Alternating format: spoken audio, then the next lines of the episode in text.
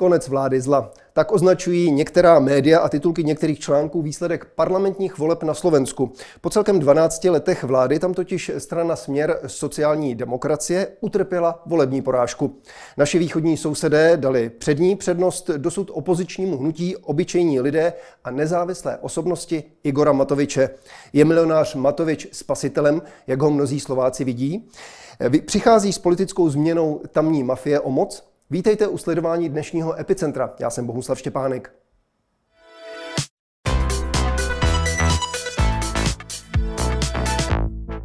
Mým dnešním hostem je politolog Marian Sekerák z Vysoké školy Ambis a Institutu pro křesťansko-demokratickou politiku. Hezké odpoledne. Dobrý den. Nejdřív si poslechněme eh, první povolební reakci lídra vítězného hnutí Olano Igora Matoviče.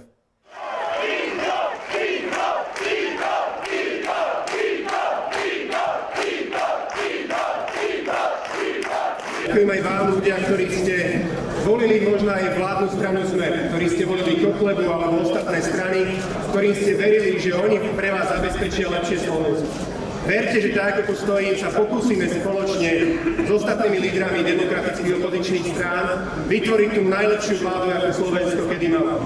Vládu, ktorá prvýkrát nebude slúžiť pre vrchných 10 tisíc, ale spodných 5,4 milióna ľudí kde spravodlivosť bude platiť pre každého a všetci si budeme rovní.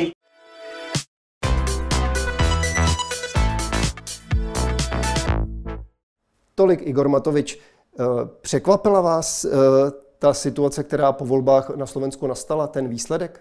Tak poslední průzkumy ještě před volbami eh, ukazovali nebo naznačovali, že může dojít k zásadní změně eh, v té první pozici nebo pozici potenciálního vítěze voleb. Ale začalo se to ukazovat až postupně. Rozhodně to nebylo jasné už měsíce předem. Eh, dalo by se říci, že právě ty měsíce předem ta situace byla značně odlišná a některé předpovědi, některé predikce eh, naznačovaly, že možná potenciálně by tím vítězem mohla být i strana pana Kotleby, což vyvolalo jistou míru paniky ve slovenské společnosti nebo lépe lépe řečeno v části té slovenské společnosti. A právě paradoxně to byla ta linka nebo ta linie, kterou šla pak ta uh, předvolební koalice Progresivní Slovensko a uh, strana spolu obč- občanská demokracie, uh, kteří zvolili taktiku vyhraňovat se právě vůči uh, panu Kotlebovi a jeho politické straně. Což se nakonec ukázalo jako ne zcela úplně správná taktika. Takže abych to shrnul, ty předpovědi úplně um, dlouhodobě nenaznačovaly rozhodně vítězství obyčejných obyčejných, obyčejných lidí pana Matoviče, až ta poslední část nebo ten finish té kampaně dobře zvládnutý, ale k tomu se jistě ještě dostaneme, eh, mu zajistil právě tu první pozici. Co tím tedy Slováci dali najevo, že uh, strana Igora nebo hnutí Igora Matoviče zvítězilo? No, uh, zaprvé uh, to hnutí není žádné nové hnutí, které by vzniklo třeba těsně před volbama nebo před rokem. Eh, pan Matovič už působí ve slovenské politice a v parlamentu eh, v podstatě víc než dekádu, nebo zhruba dekádu. Eh, takže určitě novou osobností nebyl. Tak jak třeba těsně před volbama 2013 byl pan Babiš zde v České republice v podstatě nováčkem v té, v té politice a hned byl velice úspěšný se svým hnutím. Na druhou stranu tedy obyčejní lidé už dlouhodobě na té politické scéně působili, měli nějakou minulost e, a e, Slováci tu zkušenost e, s tímto hnutím už měli a věděli, co jsou ty hlavní, hlavní klíčová témata. Na druhou stranu hlavním tématem vole byla změna, takže už předem bylo jasné, bez ohledu na to, kdo bude tím vítězem, že nastane nějaký typ změny. Někteří požadovali změnu ve fungování těch základních demokratických institucí a vůbec fungování státu, který se zdál být uneseným po několika leté vládě eh, strany Směr sociální demokracie. Někteří požadovali dokonce v podstatě změnu celého politického systému, což byla a je pořád ta strana pana Kotleby. Ale čili nepřekvapilo vás to, že eh, Směr utrpěl porážku? Eh, bylo možné očekávat, že ten směr buď to ty volby těsně vyhraje, ale opravdu těsně, nebo tedy bude spíše druhý. Ukázalo se, že ta, ta druhá možnost byla správná. Vlastně už poslední týdny před volbami preference směru rapidně klesaly, ale konec éry samotného Roberta Fica, který zemi vládl po dlouhé roky, hýbal slovenskou politikou, řekněme, poslední eh, dva roky. Zlomovým momentem se stala vražda investigativního novináře Jana Kuciaka a jeho snoubenky Martiny Kušnírové, což podle některých médií ukázalo na korupci a nějaké možné propojení eh, s podsvětím. Je to podle vás právě to, co o porážce směru SD eh, rozhodlo? Eh, to eh, odcházení pana, pana Fica, bývalého premiéra a pořád ještě předsedy strany Směr sociální demokracie, tak to už pozorujeme opravdu několik let. To není něco zlomového, co by teď najednou nastalo v těchto volbách. A dokonce i to, co někteří komentátoři eh, naznačují nebo označují jako zásadní porážku směru a propad eh, radikální, tak to bych úplně takhle neviděl, protože ten volební výsledek byl pořád ještě velice solidní té strany směr. Navíc... Eh, Nicméně, pardon, ano. toho rekordního výsledku eh, kolem těch 40% by asi těžko dosáhli. Eh, to rozhodně nehrozilo. Měli, eh, měli eh, v, v, ve volbách v minulosti už i víc než 40%, kdy sestavovali nakonec vládu. Bylo to v roce 2012, kdy v podstatě skolabovala, skončila vláda, krátká vláda paní Ivety Radičové. Na druhou stranu, abych se vrátil k té otázce původní, tak to odcházení Roberta Fica bylo už dlouhodobé, několik let eh, bylo lze pozorovat a v podstatě můžeme i eh, empiricky doložit. Eh, to nejsou jenom pocity, to jsou fakta. Fakta. Pan Fico prohrál v prezidentských volbách s panem Kiskou ještě předtím, když se ucházel o úřad pan Kiska, tak tam drtivě pana Fica, tehdejšího premiéra, porazil. Pak následoval následovaly eh, ještě eh, v řadě za sebou komunální volby eh, a volby do zastupitelstev krajů, kde opět Smer nebo strana Směr sociální demokracie utrpěla porážku, i když se to pan Fico snažil prezentovat, že nějakými vzletnými frázemi, že až tak dramatické není, ale ono to dramatické bylo. Ukazovalo to, naznačovalo to k tomu, že ten neúspěch i v parlamentních volbách se může jednou dostavit a dostavil se v podstatě víceméně dle očekávání. A domnívám se, že hm, té dramatičtější změně změně nebo dramatičtějšímu poklesu eh, té voličské podpory zabránilo velmi strategické rozhodnutí umístit pana Pellegriniho, co by ještě pořád premiéra, eh, za volebního lídra a hlavní tvář kampaně a navíc ještě naskočit na tu vlnu takzvané změny. Pan, eh, pan Pellegrini, ale i celý směr sociální demokracie zdůrazňovali, že oni jsou zodpovědní změnou,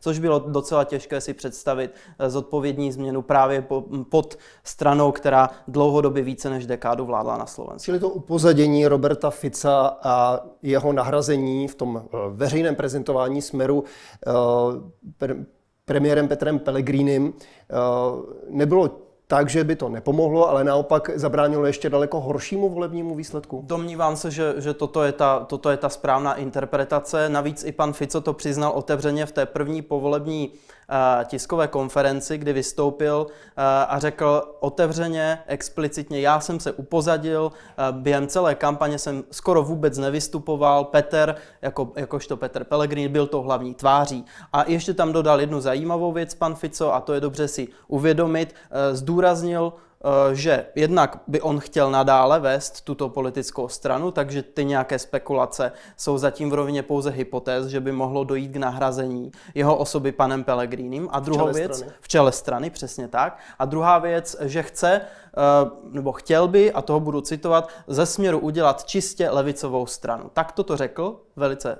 jednoznačně, explicitně, což si můžeme položit otázku, čím byl, byla ta sociální demokracie do posud, pokud, do, pokud nebyla levicovou stranou, když teď chce být tou levicovou stranou, to můžeme nechat uh, stranou, tuto otázku. Každopádně je to jasný signál uh, v tom smyslu, že pan Fico už teď předpovídá nebo předpokládá, že ta tvořící se koalice bude silně akcentovat sociální témata, že také možná ne v tom pravém slova smyslu, že by byla sociálně demokratická, ale velice sociálně přátelská vůči zejména zranitelným uh, skupinám obyvatel. Toto pan Fico Fico už teď očekává a proto už nyní zdůrazňuje, že chce ten smer, směr, jak to budeme pojmenovávat, jestli slovenské nebo české verzi, eh, profilovat výrazně levicově. Ví, proč to takhle řekl?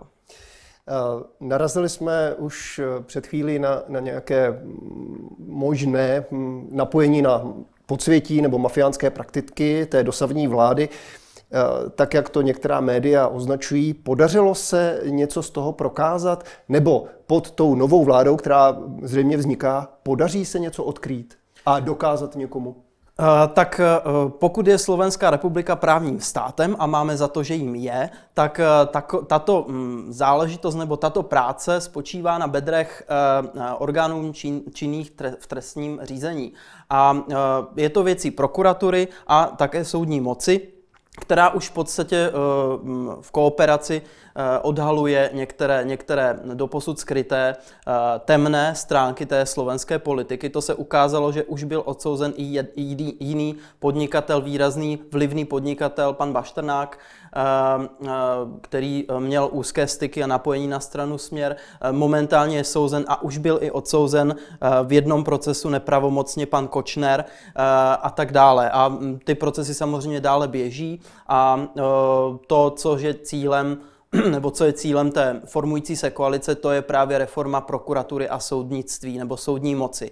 A právě proto i očekává pan uh, již brzy dezignovaný premiér Matovič uh, vytvoření ústavní většiny, ale k tomu se jistě ještě dostaneme. Čili to už mi odpovídáte na otázku, eh, na váš názor, jestli bude Igor Matovič premiérem. Um, zatím všechno nasvědčuje tomu, že toto pověření od paní prezidentky Čaputové by měl dostat, pověření sestavit vládu, pokusit se to sestavit. A z těch doposud zveřejněných mediálních vyjádření všech potenciálních koaličních partnerů, ať už se bavíme o třech nebo o, o dvou koaličních partnerech, uh, tak uh, na, to, to jednoznačně ukazuje na to, že by neměl být nějaký zásadní problém uh, sestave, sestavení té koalice. Otázka, jakou podobu ta koalice bude mít. Tomu se ještě dostaneme, k těm povolebním eh, vyjednáváním a sestavování koalice. Já se ještě vrátím eh, k tomu směru a jeho snahám se zachránit. Pokusil se ještě o chléb a hry, respektive těsně před volbami ještě představil eh, sociální balíček, který zahrnoval mimo jiné zákon o zavedení 13. platu nebo zdvojnásobení dětských přídavků a další a další jako dálnice zdarma. Eh, ono to nakonec dopadlo trošku jinak. Stalo se to terčem opozice, vedlo to až k zablokování jednání Národní rady. Co říkáte na tento krok? Mělo to vůbec eh, šanci zachránit Ficův směr? Uh, tak uh Víme, jak to je, že v těch krizových situacích ten topící se snaží uh, chytnout i uh, stébla. každého, byť drobnějšího nebo sebedrobnějšího stébla, uh, tak i v této, v této situaci bylo zřejmé, že o nic jiného než o předvolební taktický tah a krok se nejednalo ta strana sociální, demokra- sociální demokracie a jeho koaliční tehdejší Eh, koaliční partneři měli samozřejmě celé volební období eh, na to, aby, eh, aby přikročili k takovémuto kroku, k takovémuto opatření a nechali si to v podstatě na poslední hodiny, doslova na poslední hodiny svého funkčního období. Tak to bylo zřejmé, že jinak než jako předvolební tah strategický, v podstatě marketingový, se ani nejedná. Do parlamentu se nakonec dostalo jen šest stran. Matovičovo Olano bude mít 53 poslanců, sociální demokracie 38, Smerodina 17, Kotlebovci, Lidová strana Naše Slovensko také 17, Svoboda a Solidarita 13 a za lidi ex-prezidenta Andreje Kisky 12 křesel.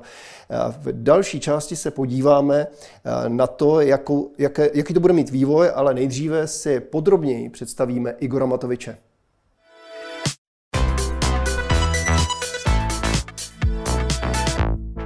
Jak už jsem říkal, nejdříve si představme lídra vítězného hnutí Igora Matoviče. 46-letý rodák z Trnavy se v politice pohybuje už zhruba 10 let, je ženatý, eh, s manželkou Pavlínou má dvě dcery a zbohatl především na vydávání regionálních inzertních novin, v nichž vydával krátké údarné články a právě ty mu zajistili široké publikum a tím i posluchače. Eh, investoval nejméně stovky tisíc euro do řady nemovitostí, eh, které ale spolu se svojí firmou převedl na manželku. Je známý svými provokativními gesty a výroky, hlavně na adresu Roberta Fica a jeho směru. Slovenská média eh, označují pana Matoviče jako Jánošíka 21. století a to pro jeho právě protikorupční opatření, nebo aspoň tak, jak se prezentuje. U kritiků má ale naopak pověst blázna a šaška. Čím je tedy podle vás víc? Spasitelem nebo šaškem? Já bych takováto hodnocení um, docela emocionálně nebo emotivně zabarvená přenechal nějakým komentátorům. Uh, já jsem sociální vědec, politolog, takže se budu s dovolením vyjadřovat v těchto intencích. Uh, musíme se nejdříve podívat na to, co je to hnutí obyčejní lidé a jaký je ten politický styl pana Matoviče. Uh, nejsem psycholog, abych, abych analyzoval třeba jeho povahové rysy a osobnost jako takovou. Ale bavme se o jeho mediálním obrazu a o tom, jaké výroky uh, na veřejnosti veřejnosti používá. Zajisté. Eh, mnohdy se používá tady v tom českém prostředí, ale už to proniklo trošičku i na Slovensko, ten příměr nebo to srovnání právě s panem premiérem českým Andrejem Babišem. Eh, Je podle vás eh, takovým malým Babišem nebo slovenskou obdobou českého premiéra? Já jsem sledoval ta vyjádření pana Matoviče, jak se vyjadřoval. Třeba řekl, že, cituji, dal jsem to na Babiše, to znamená to landslide victory, jak se, jak se říká v angličtině, to totální vítězství a poražení těch soupe, souper, super, soupeřů, zejména té strany směr sociální demokracie, což byl ten cíl. Eh, v tomto smyslu toho jednoznačného vítězství nepochybně. Eh, já bych ale zdůraznil, kromě těch některých rysů podobných, co se můžou zdát jako spojující mezi panem Matovičem a panem Babišem, eh, i nějakou, nějakou trošičku jinou linii, která mi připomíná kohosi jiného na té české politické scéně. To hnutí Olano a obyčejní lidé a, a právě pan Matovič jakožto předseda je specifické, nebo do nedávné doby bylo specifické tím, že nemělo standardní struktury. Eh, až po přijetí nového zákona o politických stranách na Slovensku během tohoto končícího se funkčního období, během té předchozí koalice eh, a vlády pana Fice, respektive pak pana Pellegriniho, došlo k posílení a vlastně ke stabilizaci těch vnitřních stranických struktur. Na druhou stranu to hnutí o obyčejní lidé nemá zdaleka zdaleka tolik členů, co hnutí ANO 2011 zde v České republice. U, u Olano se bavíme pouze o desítkách lidí, doslova o desítkách lidí. I to nedá, do, do nedávné doby eh, nebylo tak, bylo to v podstatě jenom pár lidí, to je jedna věc. Pak je tam ten specifický styl aktivistický, mm, doslova občanský aktivismus, který provází pana Matoviče od začátku jeho politické kariéry pak eh, určité zahrnutí různých ideologických proudů do svého hnutí, takže ten se neprofilu, neprofiloval ani v minulosti, ani moc v současnosti jako jednoznačně konzervativní nebo jednoznačně liberální nebo sociálně demokratický. On tam měl opravdu vždycky různorodé osobnosti, doslova přesně, jak název napovídá, nezávislé osobnosti a, a, a ty takzvané obyčejné lidi. To znamená, že ta ideologická profilace byla taková volnější a doposud je. Byť je pravdou, že ještě před několika lety veřejně přiznal v jednom rozhovoru pro slovenský konzervativní deník, že uvažuje nad tím, že by to hnutí transformoval do čistě sociálně konzervativního hnutí. To se e, úplně formálně nestalo, i když je pravdou, že některé konzervativně e, laděné osoby nebo zaměřené osoby e, v, ve značné míře na tu kandidátku vzal a také uspěli a stali se poslancemi a poslankyněmi Národní rady Slovenské republiky. Ještě jeden charakteristický rys nebo, nebo spíše znak a to je určitý participativní způsob tvorby politiky. To nevidíme až tak moc u toho hnutí, ano, možná částečně, ale ještě více mi to připomíná uh, i v kombinaci s tím uh, občanským aktivismem spíše třeba pana Čižínského tady v České republice. Ano. Uh, jak už jsem říkal, využívá různé symboly, trefná hesla, která ukazuje vytištěná do kamer, jako například tady při svém vystoupení u řečnického pultu před několika lety. Eh, a nejnověji i videa, jimiž přitahuje pozornost eh, k různým kauzám. A nebo v roce 2012 tady na tomto snímku sype na hlavu poslance Martina Poliačika, tehdy ještě eh, ze strany Svoboda a Solidarita, tam sype ty injekční stříkačky, nepochybně v narážce eh, na Poliačikovo sympatizování s drogami nebo nějaké takové ty vstřícné eh, proklamace. V čem je jeho hlavní síla? V teatrálnosti nebo v tom, že dokáže zaujmout, pobavit, eh, nebo že je zkrátka srozumitelný pro všechny? Každý odborník na politický marketing by vám vysvětlil jednu základní poučku, že v té politice je důležité se odlišit, být jiný než ostatní. Pokud splynete s tím davem a vyjadřujete se jako všichni ostatní, nebo tím politickým ptidepet, tím nějakým slovníkem, který je komplikovaný, složitý, kterému ten eh, řadový občan nemoc nebo nemoc dobře rozumí, nemoc příliš rozumí, eh, tak tím vlastně ztrácíte eh, a nijak se neodlišujete. Pan Matovič od začátku volí úplně jinou strategii, je to jednoznačně i z těchto jeho politických performací nebo performances, jak to, jak to můžeme pojmenovat trošičku anglickým výrazem, to je zjevné, že takto se snaží odlišit. Uh, druhá věc je uh, uh, pak to akcentování protikorupční linky nebo toho zaměření se na boj proti korupci a zejména boj proti straně směr sociální demokracie. Od začátku, v podstatě od začátku svého působení v politice, od, od kdy vstoupil i do Národní rady, tak toto zdůrazňuje. Jednak se odlišuje tím politickým stylem, někdy do, dost značně teatrálním, a pak uh, jede pořád tu samou linku boj proti korupci, boj proti unesenému státu, státu, který podle něj unesla strana Směr, sociální demokracie a podnikatelé, kteří jsou na ní napojeni. A tohoto se držel prakticky celou dobu a uh, i v průběhu té uh, předchozí uh, nebo nedávné předvolební kampaně. Přesto Není změna na Slovensku posunem od jednoho zla k druhému? Nehrozí třeba, nebo dá se vyloučit, že by Matovič měl nežádoucí vazby na komerční sféru, na jiné zástupce podsvětí, nebo eh, že ho pohltí stejné podsvětí jako předchozí špičky?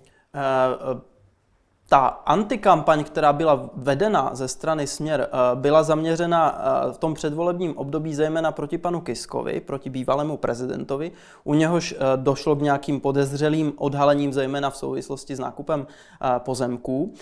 To nebudu raději rozebírat, to je velice specifická samostatná oblast, samostatní oblast, ale um, to, eh, ta, ta antikampaň byla samozřejmě vedena i proti panu Matovičovi, i proti nějakému účetnictví, které neměl mít úplně celkem v pořádku. A tato linka se, nebo toto podezření se neprokázalo jako relevantní, respektive ne v tom smyslu, aby ho potopilo, nebo v podstatě v očích voličů znemožnilo. Nepochybuje o tom, že kdyby byly některé nějaké nekalé jeho styky nebo, nebo nějaké podezřelé podnikatelské operace, že už dávno, už dávno by to zejména strana Směr sociální demokracie nevytáhla právě v tom předvolebním boji. Ať už se jedná o ten předvolební teď před volbama nebo v těch předchozích. Takže si myslíte, že nemá munici, protože ta munice neexistuje? Je to dost pravděpodobné a navíc teď už bude opravdu ještě více pod drobnohledem veřejnosti a médií a víme, že uh, slovenští investigativci jsou mnozí velice silní, jeden bohužel na to doplatil i životem, na to, jak byl dobrý a jak byl uh, poctivý ve své práci, uh,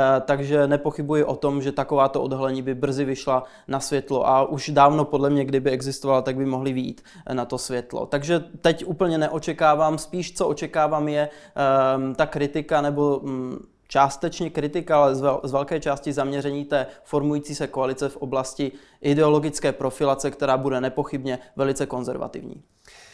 V následující části probereme vyjednávací možnosti, které vítěz voleb na Slovensku při utváření vládnoucí koalice má a také na další politická uskupení na Slovensku.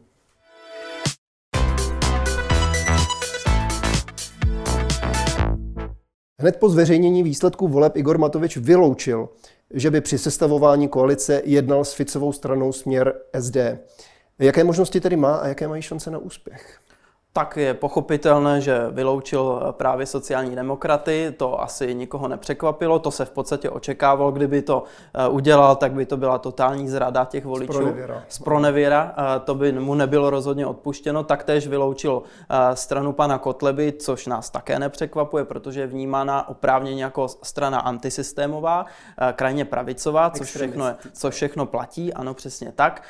Ta strana všem těmto definicím, poučkám a charakteristikám charakteristikám eh, pasuje tam do nich a, sedí. Takže teď se otevírají možnosti eh, v zásadě eh, některé pro pana Matoviče a to vyjednávat se stranami jednak pana Borise Kolára, taktéž rovněž podnikatela, Eh, známého i z bulvárních médií nebo takové širší veřejnosti, který už obhájil úspěšně se svým hnutím Ať jsme rodina eh, ty mandáty eh, a opět vstoupil do, do Národní rady. Pak mm, jednání s panem Sulíkem a jeho stranou Svoboda a Solidarita, která už nyní je po čtvrté v parlamentu a s novou politickou stranou, subjektem ex-prezidenta Kisky za lidi, který se, profil, který se profiluje spíše umírněně konzervativně tak uh, risk nevyšel právě progresivnímu Slovensku, které vyšlo do vole po boku eh, s hnutím uh, spolu.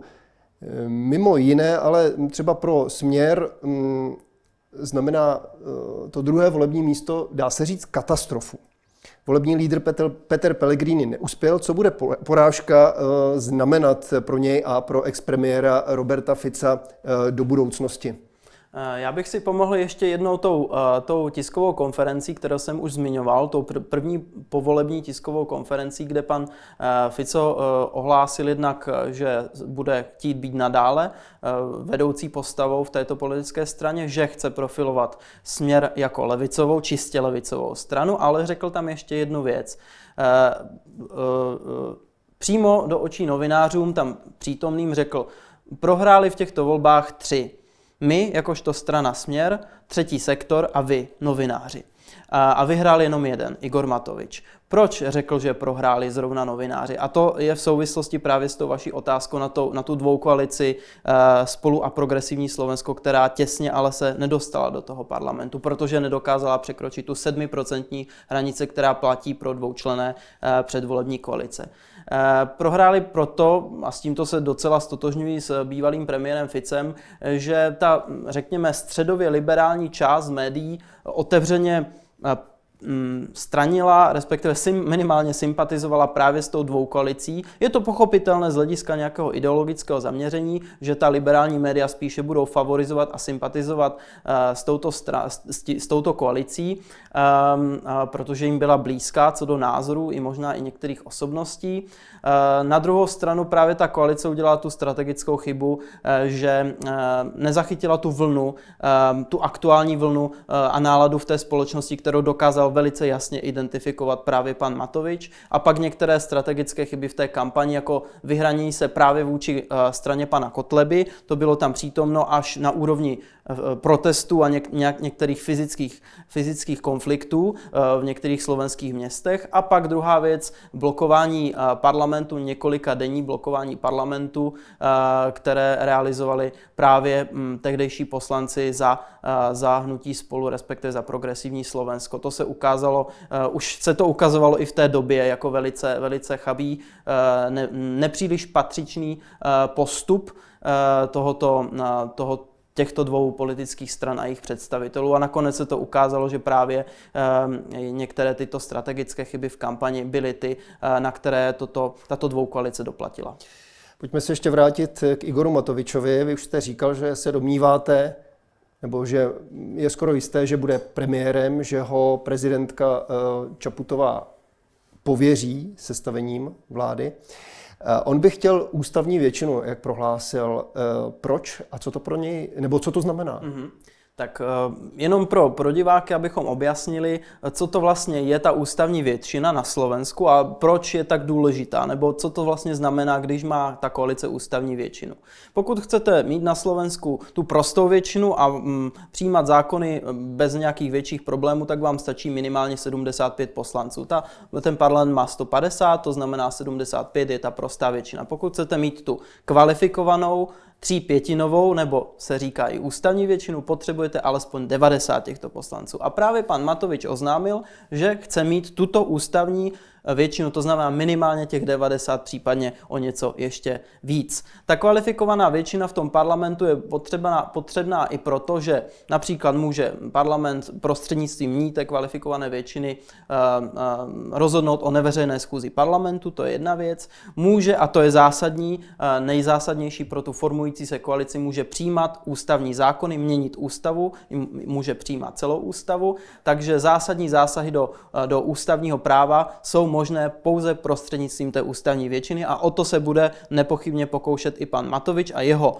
koaliční vláda, pokud se tedy sformuje úspěšně, a to zejména v oblasti prokuratury a soudnictví, kde se v posledních letech odhalily určité nedostatky právě v té ústavní úpravě. Tam musí se začít na tomto ústavním základu, aby se následně poté mohly přijímat ty takzvaně obyčejné zákony, které už upravují některé věci víc do detailu. Navíc ta kvalifikovaná nebo ústavní většina uh, umožňuje uh, kromě jiného i eh, mm, vyslovovat souhlas s mezinárodníma smlouvama nebo, nebo vypovězet válku jinému státu a tak dále. Ale jak jsem řekl, to nejdůležitější, proč toto chce, tohoto chce dosáhnout, je právě ta změna některých ústavních pravidel, nebo spíše ústavních článků. Andrej Kisku už jsme uh, zmínili. Eh, jeho strana eh, za lidi překonala na 5% nakonec jen těsně. Eh, co to vypovídá o Kiskově oblibě na Slovensku? No, tak tento příběh se začal psát už trošku uh, víc v minulosti, než, než těsně před volbama nebo během té předvolební kampaně. Pan Kiska ještě před tou vraždou uh, pana doktora Kuciaka jeho snoubenky uh, informoval a avizoval veřejnost, že už se nebude ucházet po druhé o úřad prezidenta republiky a že se bude stahovat z politiky, že už nebude vůbec působit.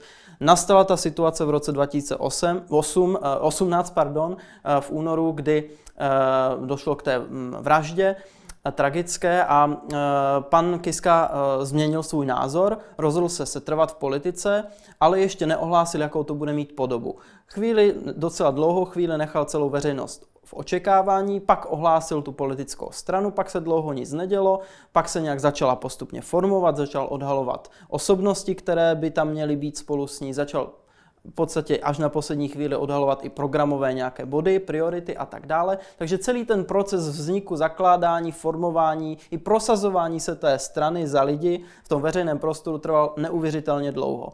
Pak přišla ještě kauza těch pozemků pana Kisky, na, na čemž si, eh, nebo což si ten směr opravdu vychutnával plnými doušky. Pak přišla silná negativní kampaň vůči jeho osobě v podobě do, doslova primitivních videí, které eh, strana Směr sociální demokracie produkoval na Facebooku, dokonce Facebook i nakonec tato videa smazal, je zakázal, protože byla natolik zahranou. A m, pak tam bylo ještě v podstatě takové to nevýrazné kampaňování tohoto hnutí.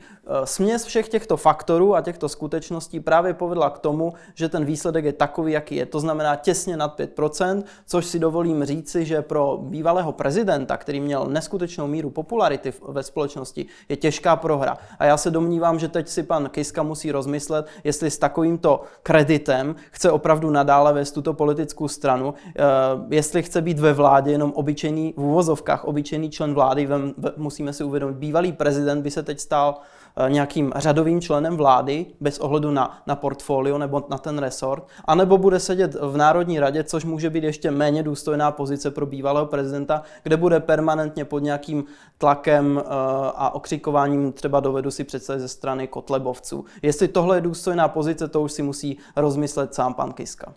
Velký pokles v ceně asi. Eh, jak už jsem uvedl, risk nevyšel progresivnímu Slovensku, které do voleb šlo po boku s hnutím spolu a společně museli jako koalice dosáhnout 7% hlasů na rozdíl od eh, samostatných stran. Pro ostatní právě ta 5% eh, hranice platila. Jde mimochodem o uskupení, ze kterého vzešla také Zuzana Čaputová, současná prezidentka Slovenské republiky. Jak vnímáte jejich neúspěch? Udělali chybu, že se snažili zabránit směru, aby před volbami zavedli 13. důchody a mm, prosadil ty další populistické kroky, které už jsme zmínili. Mohlo to na poslední chvíli eh, jejich sympatizanty nasměrovat k hnutí Olano, Igora Matoviče? Jak jsem už řekl, tak těch faktorů tam bylo několik. Jednak to bylo to, vyme, to až drastické a dramatické, eh, místy až fyzické vymezení se vůči Kotlebově straně, přičemž ta ten hlavní problém byl někde jinde a dokázal ho identifikovat právě pan Matovič se svým hnutím a to byla ta, ta boj proti takzvaně unesenému státu, unešenému státu. To je jedna věc. Druhá věc byla ta v úvozovkách okupace parlamentu, nebo spíše toho řečnického pultu několik dnů trvající, která rozhodně Eh, nepasovala k tomu politickému stylu, eh, jaký do té doby prezentovali, eh, prezentovali reprezentanti tohoto uskupení nebo těchto dvou stran, jelikož se jednalo o dvě strany, které šly do předvolební koalice. To je další věc. No a samozřejmě třetí, třetí faktor, že si musíme uvědomit, že je relativně omezené množství voličů liberálně smýšlejících na Slovensku. Slovensko bylo Eh, je a domnívám se ještě nějakou dobu bude převážně konzervativně smýšlející. Eh, před volbama se sváděla velká bitva o konzervativního voliče, bylo doslova velice módní být konzervativní, přičemž pod tím pojmem konzervatismu si můžeme představit zejména odmítání práv sexuálních menšin, doplním, že na Slovensku nejsou ani registrovaná partnerství, odmítání tzv. istambulské úmluvy a odmítání reprodukčních práv žen, to znamená velká velká, opozice vůči nějakým zásahům do liberalizace potratu, když to takhle zjednoduším. A toto toto je v podstatě velká masa lidí, kteří takto smýšlejí a mm, ta koalice Progresivní Slovensko a spolu reprezentovala ten liberální hlas nebo spíše liberální proud. Ne, že by Svoboda a Solidarita pana Sulíka tuto linku nejela, samozřejmě, že jela, ale u ní ty kulturně etické otázky nebyly až tak důležité, u nich je důležitější ten ekonomický liberalismus. Přičemž právě u toho progresivního Slovenska a spolu oni zdůrazňovali spíše některý, ten liberalismus v některých těch kulturních otázkách. Ukázalo se, že prostě tento proud eh, nemá takovou masivní podporu na Slovensku. Navíc eh, dalším důkazem toho je to, že tato dvoukoalice získala nejvíc hlasů právě od zahraničních Slováků. Kdyby byly volby eh, a výsledek voleb jenom podle hlasů zahraničních Slováků, tak by zvítězila právě tato dvoukoalice. To asi není úplně náhoda. No a plus ty strategické kampaňové chyby v podstatě dali ve výsledku ten výsledek výsledek, kterého dosáhli, kde jim chybělo necelých tisíc hlasů, aby, aby dosáhli té 7% hranice. Kotlebovce eh, neboli eh, tu eh, stranu pravicovou, pravicových extrémistů Mariana Kotleby jsme už několikrát zmínili. Po, po volbách se mnozí radovali, že získali 8% a ne víc. Nicméně je to je úspěchem této strany, že se opět dostali do sněmovny. A koho především oslovují a čím? Tak to je jedna z nejzajímavějších eh, jako zapeklitostí nebo otázek toho eh, dalšího politologického výzkumu v následujících letech. Myslím, že už eh, vyšla řada článků, řada studií o tom vlastně, kde berou kotlebovci tu svoji podporu, ale ono se to, ono se to mění v čase, protože v minulosti ta, ta, ta voličská podpora byla trošičku jiná, nebo z jiných zdrojů rekrutována, než je tomu dneska. Dneska už se dneska už můžeme vidět, že ten rozptyl voličů je napříč celým Slovenskem. A každopádně je jednoznačné, že tato strana je stranou antisystémovou, že usiluje o změnu v podstatě celého politického systému, že usiluje o vystoupení ze Severoatlantické aliance, to měla i v programu, v minulosti hlásala taktéž nebo rovněž vystoupení z Evropské unie a tak dále a tak dále. To si může někdo říct, že to jsou v podstatě legitimní programové cíle, to je jedna věc. Na druhou stranu my víme i z projevů členů této strany, soukromých nebo i veřejných projevů, i z nějakých symbolů a náznaků, že opravdu se o antisystémové hnutí jedná. Navíc pan Kotleba už jinou stranu podobného typu vedl a tuto stranu eh, tehdy slovenskou pospolitost ještě před několika lety nejvyšší soud rozpustil. Eh, a ta voličská podpora je opravdu různorodá, každopádně to sjednocení nebo sjednocující motiv těch voličů a voliček té, této strany je nepochybně touha po zásadní radikální změně, proměně v podstatě celého politického systému. Ukazuje se, že standardně má eh, tento tento proud tu 8% podporu, ale když tomu připočteme i hlasy propadlé, které byly eh, uděleny straně vlast pana bývalého soudce Harabína, který byl v podstatě programově velice blízký Kotlebovcům, tak to, to by mohlo být kolem možná přes 10% eh, takto smýšlejících voličů.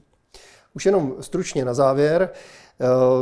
Fotku tohoto pána už jsme tady měli, je to Boris Kolár, ten je také na slovenské scéně jakýmsi úkazem třetímu slovenských voleb s hnutím Jsme rodina jako milionář, je otcem deseti dětí s devíti různými ženami, pokud to říkám správně. Z nich jedna se mimochodem do Národní rady také dostala. Na čem založil on svůj úspěch na rodinné politice? Uh, myslím, že se to pojmenoval správně. Uh, to hnutí uh, Jsme rodina, které uh, v kontextu osobního života i pana předsedy Kolára vyznívá velice vhodně, uh, velice výstižně. Opravdu jsme rodina, my v tom hnutí jsou asi rodina, mnozí, ale nebo někteří, když to trošku odlehčím. Jedna, nebo můžeme říci, že ty zdroje podpory a zdroje, zdroje ideologické nebo myšlenkové, názorové jsou zejména, zejména mm, dvojího druhu. Ten jeden druh je taky e, ta e, rétorika, která je silně proti přistěhovalectví, proti imigrantů, přičemž to opravdu reálně není problémem na Slovensku. Tam na Slovensku žádní migranti nějak radikálně masivně nehrnou. Druhá věc je také velice kritický euroskeptický postoj nebo kritický postoj vůči Evropské unii a tak také silný akcent, v poslední době se více a více zdůrazňující nebo uh, silnější uh, na sociální otázky uh, a péči o ty, kteří si sami pomoci nemohou, kteří jsou uh, třeba z nějakých sociálně znevýhodněných skupin, jako jsou třeba důchodci uh, a uh, více početné rodiny nebo třeba samoživitelky. Tak tyto linky, tyto, tyto oblasti pan Kolár zdůrazňoval a domnívám se, že i na tomto si založil docela slušný úspěch i v těch ostatních volbách. Tolik politolog Marian Sekerák. Děkuji vám za vaše odpovědi i vůbec za návštěvu u nás ve studiu. Děkuji za pozvání, nashledanou.